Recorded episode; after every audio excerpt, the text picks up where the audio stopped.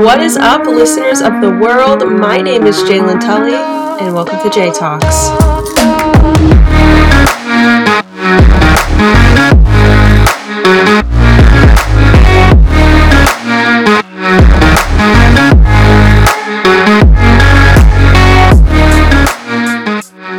What is up, you guys? Happy Sunday, and thank you so much for tuning in to another episode of J Talks.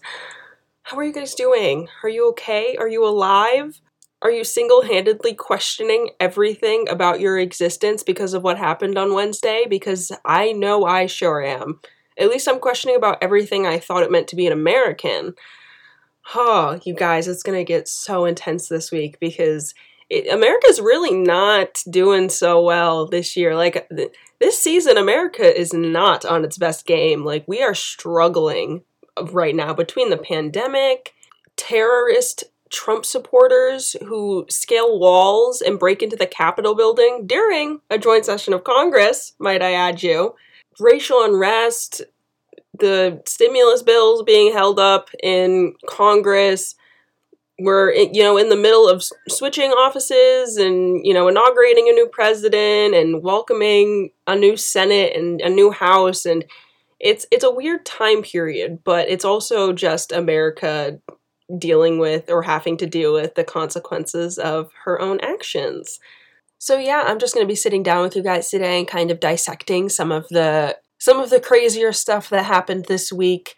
Uh, but it's not all bad though. It is not going to be all bad because I also want to talk about the Georgia runoffs and the fact that the Senate actually flipped and now has a Democratic majority and they're just there's just something so satisfying about being able to say Senate minority leader Mitch McConnell. It just rolls off the tongue beautifully. But yes, and then I'm going to wrap it up by actually giving you guys some of my podcast recommendations. Whether you're not a huge podcast listener and you want to kind of find ways to get into it, or you are a huge podcast listener and you want to find ways to expand your horizons and find new podcasts to listen to. I have a good list of them. They're funny, they're educational, they're enlightening. I think everyone can get something out of the list that I made today. So, yeah, once again, I want to waste no time, so I'm just going to jump right into the content. First things first. Let's talk about the domestic terrorism that took place at the Capitol last night, why don't we?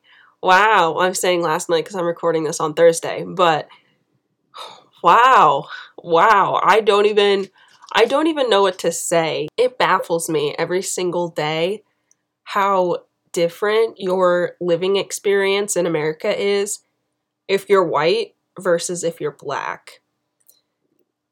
And when stuff like this happens, it's it's just a constant reminder of the of how much work we still have to do and it's just, it's times like this when it's so easy to feel hopeless.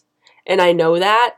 And so I, you know, I have to really dig deep and find it within myself to still get inspired and still get motivated and still know that it's going to get better and it won't always be like this.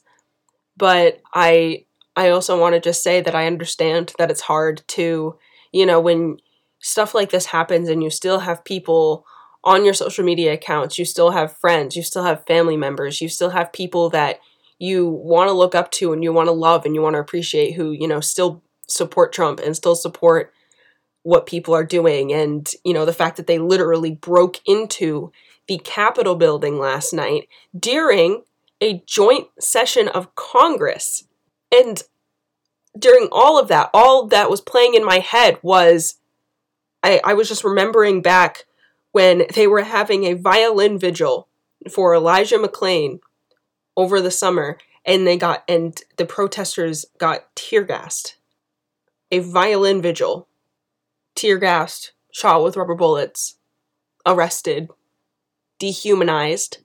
Yet, an armed white supremacist militia was able to not only scale the fences of the Capitol building, not only break down security barriers to the Capitol building, were able to push back, beat, and brutalize police officers of the Capitol building, They were able to break windows, bust down doors, and shoot bullets within the Capitol building. They were able to raise Confederate flags, sit at the desk of Nancy Pelosi, steal her mail, make a mess of a ton of confidential documents within the Capitol building, and there were less than two dozen arrests. A lot of those people were able to just walk out and go stay in their hotels or go home. A lot of them, despite most of them not wearing masks, despite most of them posting everything on social media, despite most of them openly bragging and being proud of the crimes that they committed, will probably never see charges. I'm reminding you, Breonna Taylor died sleeping in her home. George Floyd died over an allegedly counterfeit $20 bill. Tamir Rice was 12 years old and he died for carrying a pellet gun in a park in an open carry state. And we're going to revisit that in a little bit because, like I said, I also want to talk about his case and how the officers involved are not seeing charges. But it's just, it's it's insane Jacob Blake is never going to walk again. So if you're black, you can't walk away from a police confrontation and reach for your door for your car door handle. You can't allegedly use a counterfeit $20 bill. You can't be 12 years old in a park with a toy gun. You can't even be sleeping in your own home. You can't go for a jog. You can't walk home with an Arizona iced tea and a bag of Skittles with a hoodie over your head. You can't be driving with a tail light out. You can't do any of these things without your life being on the line, lest there be a police officer present. But if you are white and you support the fascist president that is sitting in office right now, you can literally walk all over and beat the police and storm into a government building armed, dangerous, bringing bombs, bringing Molotov cocktails. I mean, even the president's actions over the summer. When the shooting starts, the looting starts. These people are thugs, criminals. Lock them up, arrest them, send out the National Guard in dozens of US cities. But now he tells these people that he loves them. He loves them. oh,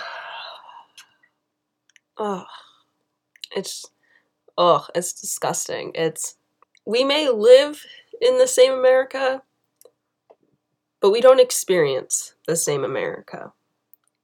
And I think I think if white people, even the ones that aren't racist but maybe are more conservative, right-wing leaning, whatever, I think if people realized that, specifically white people, a lot of the issues that we still deal with with race would be non like non-issue. I I don't think white people realize how truly different living in America is if you're black versus if you're white. Cuz I think everyone saw yesterday. I think everyone saw on Wednesday that that is true. And you know, as much as crazy as the events of Wednesday were and as absolutely insane those people are, I'm thankful for them because I think that hopefully I'm going to keep my fingers crossed because no matter how hard it is, I'm going to try and stay hopeful. But like I said, fingers crossed, I'm hoping that people will start to open their eyes and people will start to see the true discrepancies between living as a black person and living as a white person in America. But serious question right now, like like genuine question. Is it still inappropriate for Colin Kaepernick to take a knee and protest? Is that still an inappropriate way to protest? Cuz I'm sitting here and as angry as I am, as embarrassed as I am, as frustrated and pissed off and upset and heartbroken. I'm still trying to find ways to learn from the events that are happening, and I'm still trying to find ways to be logistical. So I'm genuinely wondering is Colin Kaepernick taking a knee still an inappropriate way to take a protest? Because yesterday, thousands of armed men carrying Confederate flags and Trump flags staged their protest by scaling the walls and breaking the windows and busting through the doors of our nation's capital. And not only were they encouraged by the president and incited by his words, but they've been all but condoned by police, law enforcement, other elected officials. The same amount of people that died in Benghazi died on Wednesday in our nation's capital because what? People didn't get their way? Their elect the election didn't go their way? The fascist president that they idolize didn't win? I mean, four Americans die in Benghazi. We have trials for 18 months. Four people die in our nation's capital. And I bet you anything they're going to try their hardest to just sweep it under the rug and move on. And now for, you know, smooth transition into the Tamir Rice case, just to show you, I just want to show you how blatantly different existence is in this country. If you are black or if you are white, this is just, this is not even me trying to like radicalize you. This is not even just my opinion. These are facts. These are the events that happened yesterday and the ugly events of our past. On Wednesday, thousands, probably tens of thousands, of Trump supporters wearing MAGA hats, carrying Trump flags, carrying Confederate flags, some of them armed, stormed our nation's capital. They broke down four layers of security barriers. They scaled the cement walls. They broke the windows. They were getting into fistfights with police officers, sitting at the desks of elected officials. There were gunshots going off in the Capitol building and many of them were able to walk away not only unarrested and undetained, but also unscathed by the police. Tamir Rice, in 2014, was a 12 year old boy playing with a pellet gun in a park in an open carry state. That means if he was of age and had a gun in his possession, he would be able to carry it openly in a public space, lest it be permitting. But keep in mind, Tamir Rice didn't even have a real gun. He had a toy gun, a pellet gun. Officers get a call that a kid's waving around a gun in a park, most likely looks like a child. Police pull up, and within two seconds, that child has been shot. I mean, do you see how astronomically different these experiences are? And keep in mind, this isn't even to the same degree.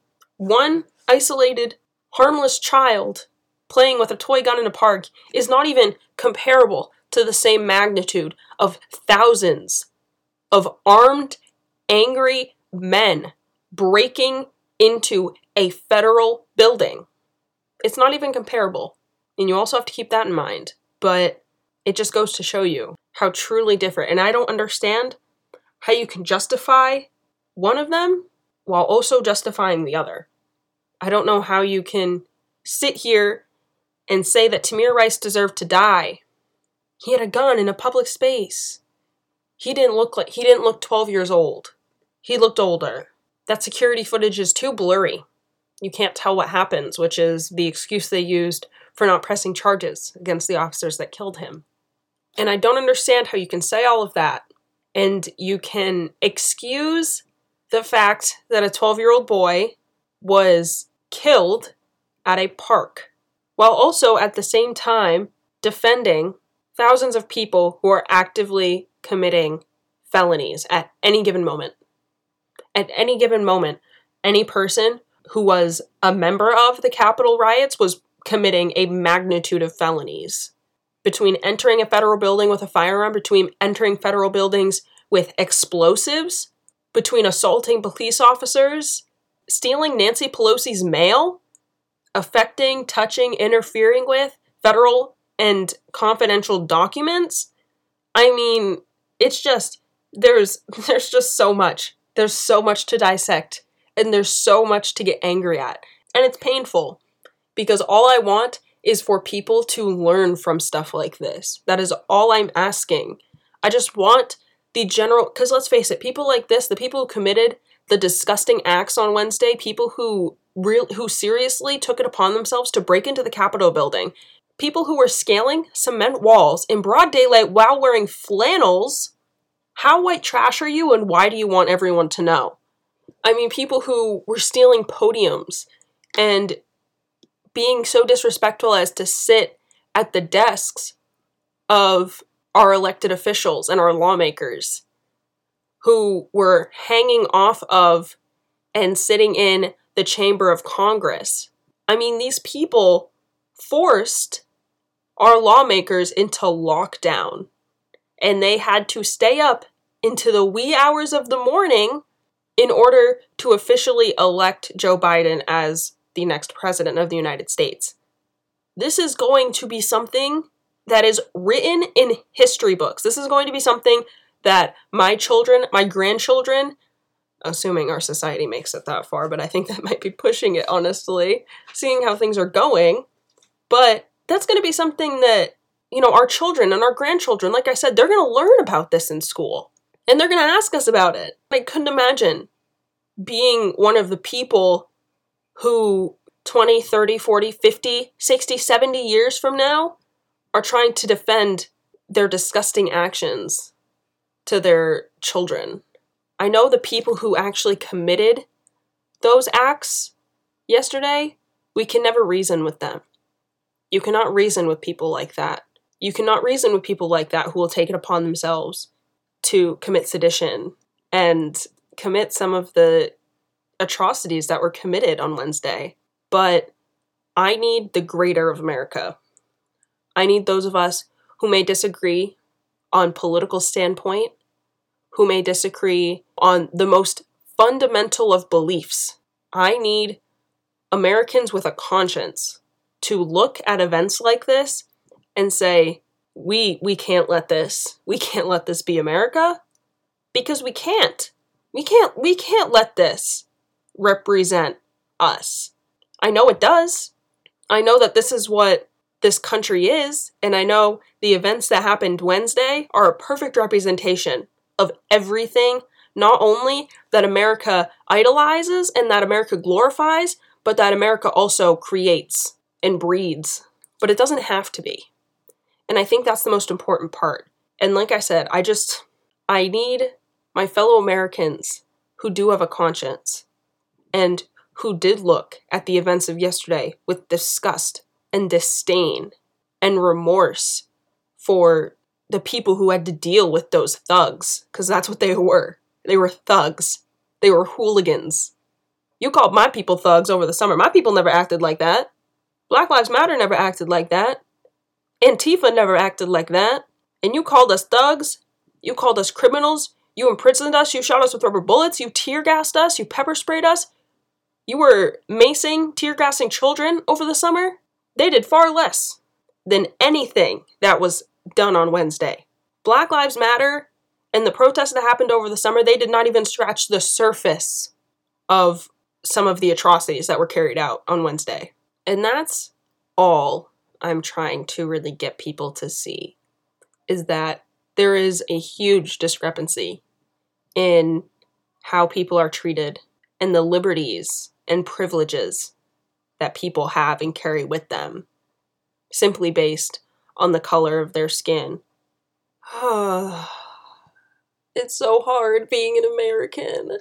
It's so hard having to see stuff like this happen and like just kind of accept that that's how it is. It's oh, it's embarrassing, it's upsetting, it's exhausting.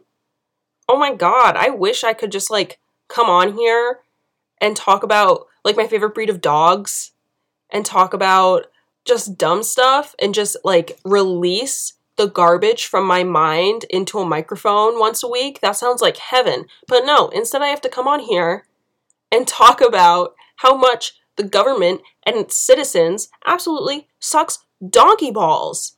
This is, oh my god, like, Every single day, I'm more and more embarrassed to be an American. Every single day. Every single day. okay. But, like I said, not all news is bad because now that we are done with that very sad, very exhausting segment that should not have been necessary because grown adults should know how to act, especially when they are at a protest. But unfortunately, that's not how America works. So, now that we're done talking about that, we can now talk about the Georgia runoffs! so, the Senate flipped. Georgia is officially a blue state. Huh, but let's face it, Georgia was never a red state. It was just a voter suppressed state. Ooh, we're gonna get some lessons in voter suppression today. I'm so excited. First off, I just want to say, Stacey Abrams, round of applause, sister. Like, black women saved the day again. I mean, black women always save the day. But especially now, I mean, Stacey Abrams, I mean, her story alone is absolutely incredible. But when you actually take into account all of the work that she did and all of the time, dedication, and energy she committed to turning the state of Georgia blue is it's incredible to me and it only it really does make me ask so many questions, but I'll get into that after I'm done praising Stacey Abrams. She lost her bid for governor and instead and a lot of people wanted her to run for senate. A lot of people wanted her to run for another public office. And she said, mm, "No. Screw that. I am going to conquer voter suppression." And that's exactly what she did. And I mean, now the state of Georgia is blue. That woman has vengeance. That woman was out for vengeance. And honestly, I'm I am so I'm so thankful for not just her, but every other woman of color, person of color, congress member, congressperson who were who was out and putting in the work of fighting to make this past election turn out the way it did. So, once again, a huge shout out to every single person who dedicated time to getting people to the polls, getting people registered, finding out people's eligibility, helping people you know have their make their voices heard especially this election because this election it was truly so important that we had people who probably don't normally vote you know people of color uneducated people who may not have the economic means to be able to vote, especially within a pandemic. I mean, keep that in mind too. Or people who just didn't feel like voting or just didn't want to vote and it exhausted them. I mean, the people who truly dedicated the time to getting those people to the polls and having those people make their voices heard, that is something to just praise people on, especially Stacey Abrams and the work that she did in taking Georgia, a state that I mean, at least for me, someone who comes from the Northeast, I mean, when I think of Georgia, I think of like cowboys, maybe incest. I don't know. That's more Alabama though, right? But I don't know. That's like I like I think of like hay bales and tumbleweeds. Everyone rides horses and cows everywhere. Um peaches aren't like peaches are a thing in Georgia. I also think of beauty pageants because of insatiable, but that also might not be a real thing. so we're gonna forget about that one. But yeah, like I was saying, that is that's what I think of when I think of Georgia. That's I don't I mean it's I think of a red state. I think of the most basic things that I think of when I'm thinking of a red state and when I'm thinking of a state that usually only votes red and only pumps out Republican senators and only pumps out Republican governors and Republican House members and only votes red in the elections. And she truly turned that on its head.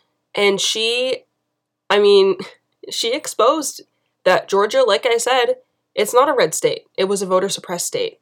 So I will be leaving in the description a bunch of different links, a bunch of different websites that you can visit, not just to learn about the work that Stacey Abrams did, not just to learn about what she was doing and what her goal was, but also to find ways to support her and not just support her, but also uplift the, you know, copious numbers of people of color and women of color, especially, who are still working hard to uplift their minority and marginalized communities. So, like I said, I will be leaving a whole bunch of links in the description. Also, in each description, I do leave my link tree.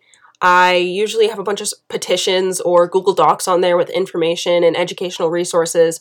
So definitely be sure to check that out every single week because I also do keep that updated with new petitions and new everything. So definitely check that out. Definitely check out the description on information about Stacey Abrams. And I want to get into more about voter suppression. so, like I've said, I think already three times in this episode, and I will say it a million more times before I die. Georgia was not a red state, it was a voter suppressed state. Georgia has, especially Atlanta and, you know, some of the bigger hotspot cities, Georgia is a very black dominated state. And especially when you start thinking about some of the voter suppression tactics that are put into place by federal and local governments in order to silence black voices during elections, it really starts to make sense as to why Georgia hasn't flipped until now, and probably why it might stay flipped and why other states might flip as well. When I think about voter suppression, I, or any topic that is something that can be broken down into numbers and can be broken down into like statistical terms, I do like to think about it in a in a way of numbers. I try and think about the immensity of voter suppression by thinking about one group and how just one group is affected by one means of voter suppression and how much that must contribute to the entire bigger picture that is voter suppression. Transcending racial, gender, religious, ethnic boundaries, I just focus on this one example and then it kind of just opens my eyes, or at least the first time I thought about it, it opened my eyes to how big of an issue voter suppression truly must be if this is already how many people are affected. I think about the fact that felons can't vote. You probably know this, you might not, but now you do. Felons in America cannot vote. They don't have the right to represent themselves at the voting booth. So, with that being said, moving on, I think it's around 40% of black men in America either have felonies or are currently serving time for a felony. Hold on to that thought. Almost 40% of black men in America are current felons. Whether they're serving time for one or they've already been released, almost 40% of black men in America are current felons. Okay. Black people, men, women, in between, neither, both, whatever. Black people in America make up about 13% of the entire United States population. Let's say black men is half of that. So, six and a half of the United States population is black men. So, we're going to come back to that 40%, almost 40% of black men are felons. 40%, that's close to, not really close to half. So, we could make the inference that, you know, and I'm just doing rough numbers right now. I'm just trying to put it in perspective. Don't like come at me if they're not disgustingly accurate. I'm just putting this into perspective. We're trying to. So, we could make the inference that either two and a half to three percent of people in America are black men who are felons. That is two and a half to three percent of our United States population who cannot vote. So I'm going to take out my phone. Let's do some quick maths. So there are about, what is it, 328 million people who are currently living in America. Well, way less now because Trump did not do a very good job at controlling COVID. But we are actually going to be talking about that next week, so be sure to tune in next Sunday. Anyways, 328 million times 0.025 equals that is about 8.2 million people. 8.2 million people. So keep in mind, these are just black men with felonies, not including any other race, not including any other form of voter suppression. This is just black men with felonies. I feel like that's really high though. Do you guys feel like that's really high? I don't know. Check my math and let me know because I felt like that was really high. But it also wouldn't surprise me because America's an evil, evil place. So, I mean, if we're being if we're being completely honest, I probably should not be surprised by the magnitude of that number. I'm probably just like frazzled because I've never like taken the time to actually do that math before. Yeah, that's astonishing. The effects of racism are truly astonishing, aren't they? But that aside, let's move on. So keep in mind, like I said, that's just one form of voter suppression. That's just one group of people that doesn't even take into consideration Latino felons, white felons, Asian American felons. Like, that doesn't even take into consideration any other group. And that also doesn't take into consideration gerrymandering. That doesn't take into consideration the modern day poll tax. That doesn't take in consideration people who people who are inadvertently affected by voter suppression because of either economic or political means means that they can't vote. I mean, if there's already 8.2 million people that can't vote because they're felons, and like I said, that's just one group. I mean, imagine how many other people are having their voices suppressed. Imagine how many other people, predominantly people of color, predominantly black Americans, are having their voices suppressed and their votes suppressed because America doesn't want them speaking. And like I said, it it makes me wonder how many other states, especially within, you know, those Bible Belt evangelical states that do have a higher number specifically of black people, you know, Louisiana, Mississippi, Arkansas, Alabama, Texas, how many of those other states do you think now have the potential to flip blue? Now that we've seen what happens when you peel back voter suppression and you allow for specifically marginalized groups to better be able to take their voices, to make their voices heard and walk themselves to the polls and have their vote matter. Imagine how many of these other states would be blue. Imagine how much more Joe Biden could have won by. Uh, like I was saying, it really does just like make me think. It really does just put into perspective not only how systematic racism is, but also how like well calculated America's racism is. Like, don't get me wrong, America's an evil, evil country with an evil, evil history, but um, but she can coordinate her racism, so there's something to be said for that. Um, with the more in-depth part of that topic aside, now I want to actually get into not only what I expect from this new Senate, but what I also expect from the Democrat leading House and the Democratic president to work in tandem with the Democratic led Senate. I expect within the next four years, I expect three of the next four things to be done.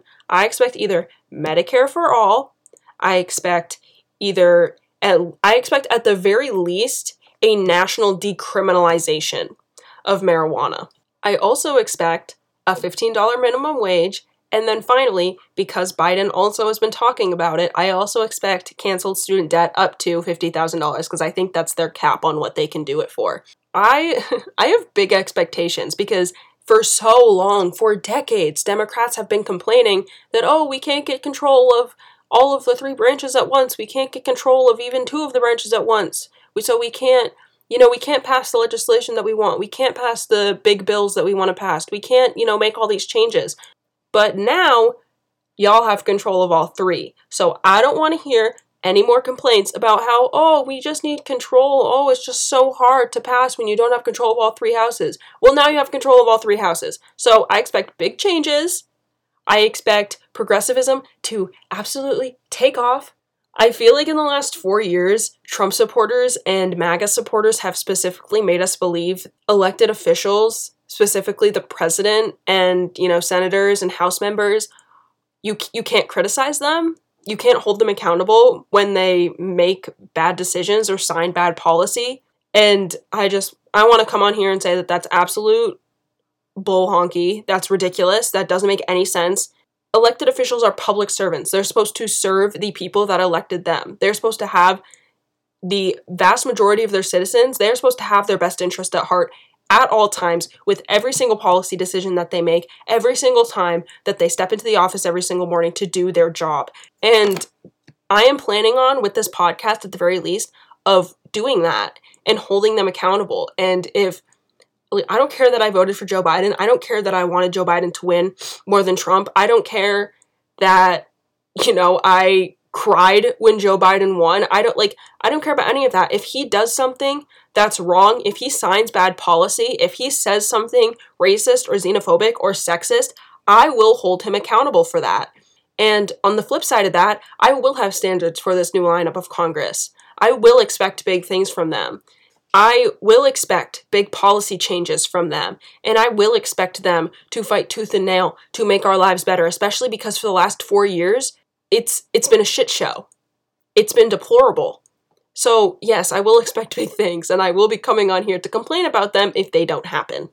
So, finally, with that being said, congratulations and thank you so much to Reverend Raphael Warnock and Jon Ossoff I am anxiously awaiting the day you finally descend on your Senate seats and are able to wipe away the past skeletons that have been rotting there. But genuinely speaking, guys, I am super excited to see what this new congressional lineup has to offer and what changes we're going to be seeing in the next two and four years.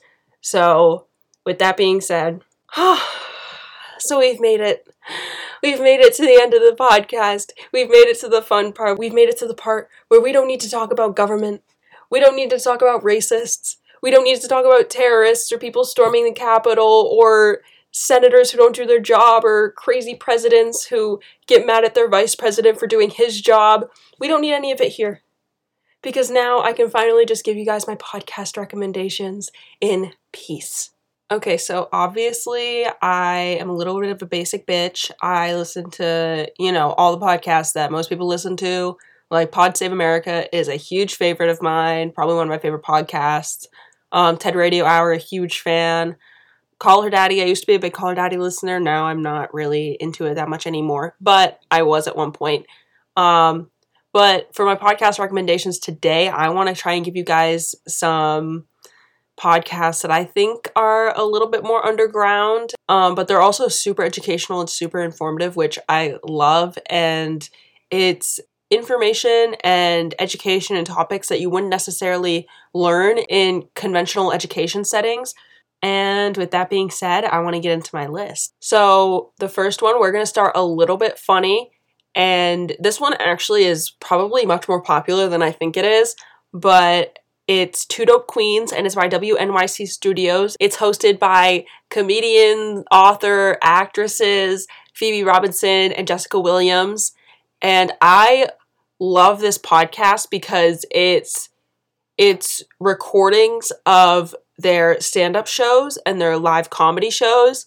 I love listening to it because they usually try to uplift or showcase specifically comics of color, um, comics from the LGBTQ plus community, comics who are minorities or immigrants. They try and uplift those marginalized communities, which I really love. And it also gives a very unique perspective to comedy because let's face it, most of the comedy that you know we see in TV shows or that we see in stand up or even just in a podcast setting is usually created by, you know, predominantly white men. So it's really it's really unique and fascinating to see how, you know, some of these different experiences, some of these, you know, different racial and ethnic and cultural backgrounds can truly influence how different comedy can be. And I that that's just one thing I love about their podcast. So that's my first one. I definitely recommend that one. The next one I recommend is from the BBC World Service, their Witness History series specifically the subseries that's Witness Black History. So I actually don't really listen to any of the other Witness History series.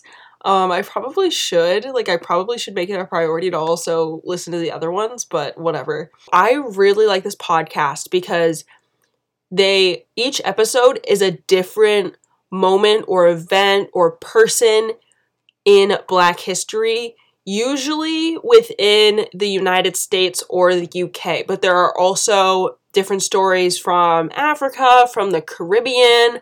So, for example, they have an episode on the attempted assassination of Bob Marley. They have episodes on various slave revolts and slave rebellions in not just America, but also in a lot of the Caribbean countries and South American countries as well. I actually just listened to one today about the Notting Hill riots in Britain, which were very interesting. So, yeah, like that's one where it's super informative, super educational.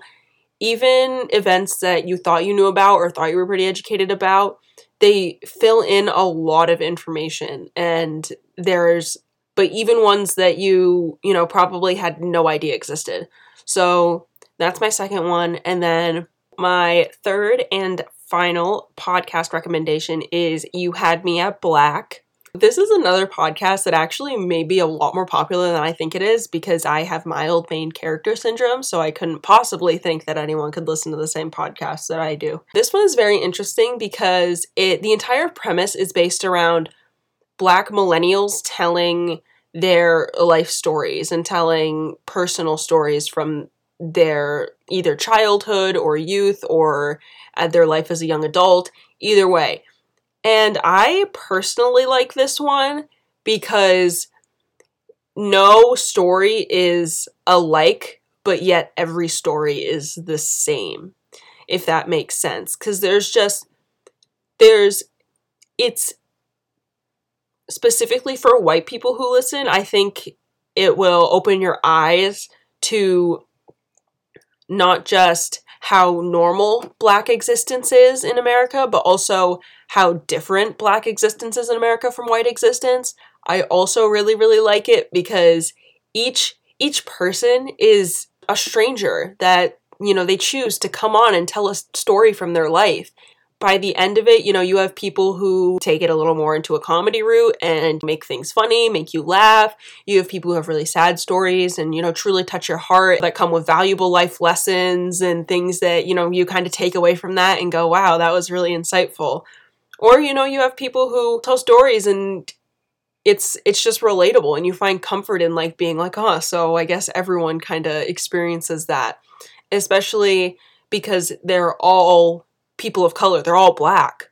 And for black people, I think honestly, it would probably just be kind of a place of comfort, kind of just, you know, somewhere you could go and just listen to black people and their life stories and how they grew up. And I mean, everyone's different. Everyone comes from different backgrounds, everyone has different stories, everyone has different personalities. And that truly comes through when they're talking about their experiences and talking about their stories. And I just, like I said, I just, I, there's just something I love about it.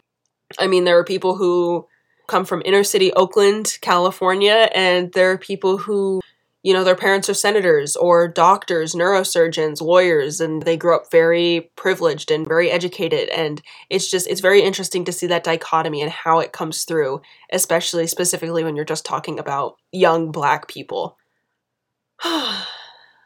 we made it, guys. We made it through another week. We survived. We survived crazy Trump supporters storming our Capitol building. Isn't that crazy? I still cannot even, I still haven't even begun to process this, but hopefully by next week I will have. So, guys, you already know the drill. If you liked this week's episode, if you want to see more content like this, please be sure to subscribe for weekly episodes coming out every Sunday. Also, be sure to leave a rating, review, give me feedback for this podcast if you have any ideas or any criticisms. Just please do not hurt my feelings. I am sensitive. Also, feel free to follow and interact with me on all my social media platforms. All my handles are at Jalen Tully. Feel free to follow my Spotify playlist as well. Again, that handle is also at Jalen Tully. All right, guys, that's seriously it. Um, honestly, from the bottom of my heart, be nice to each other, tolerate people, whether they look, act, sound differently than you. It doesn't matter. Just tolerate people and realize that our differences, it's what makes us as a human race and as a species special. So, how about we start cherishing that instead of wanting to kill each other over it? Also, be sure to please stay safe. We're still in a pandemic. Wear your mask, socially distance, stop partying for the love of God. It's so painful to see. Last but certainly not least, guys, always be sure to educate often, learn freely, and love equally. Take care.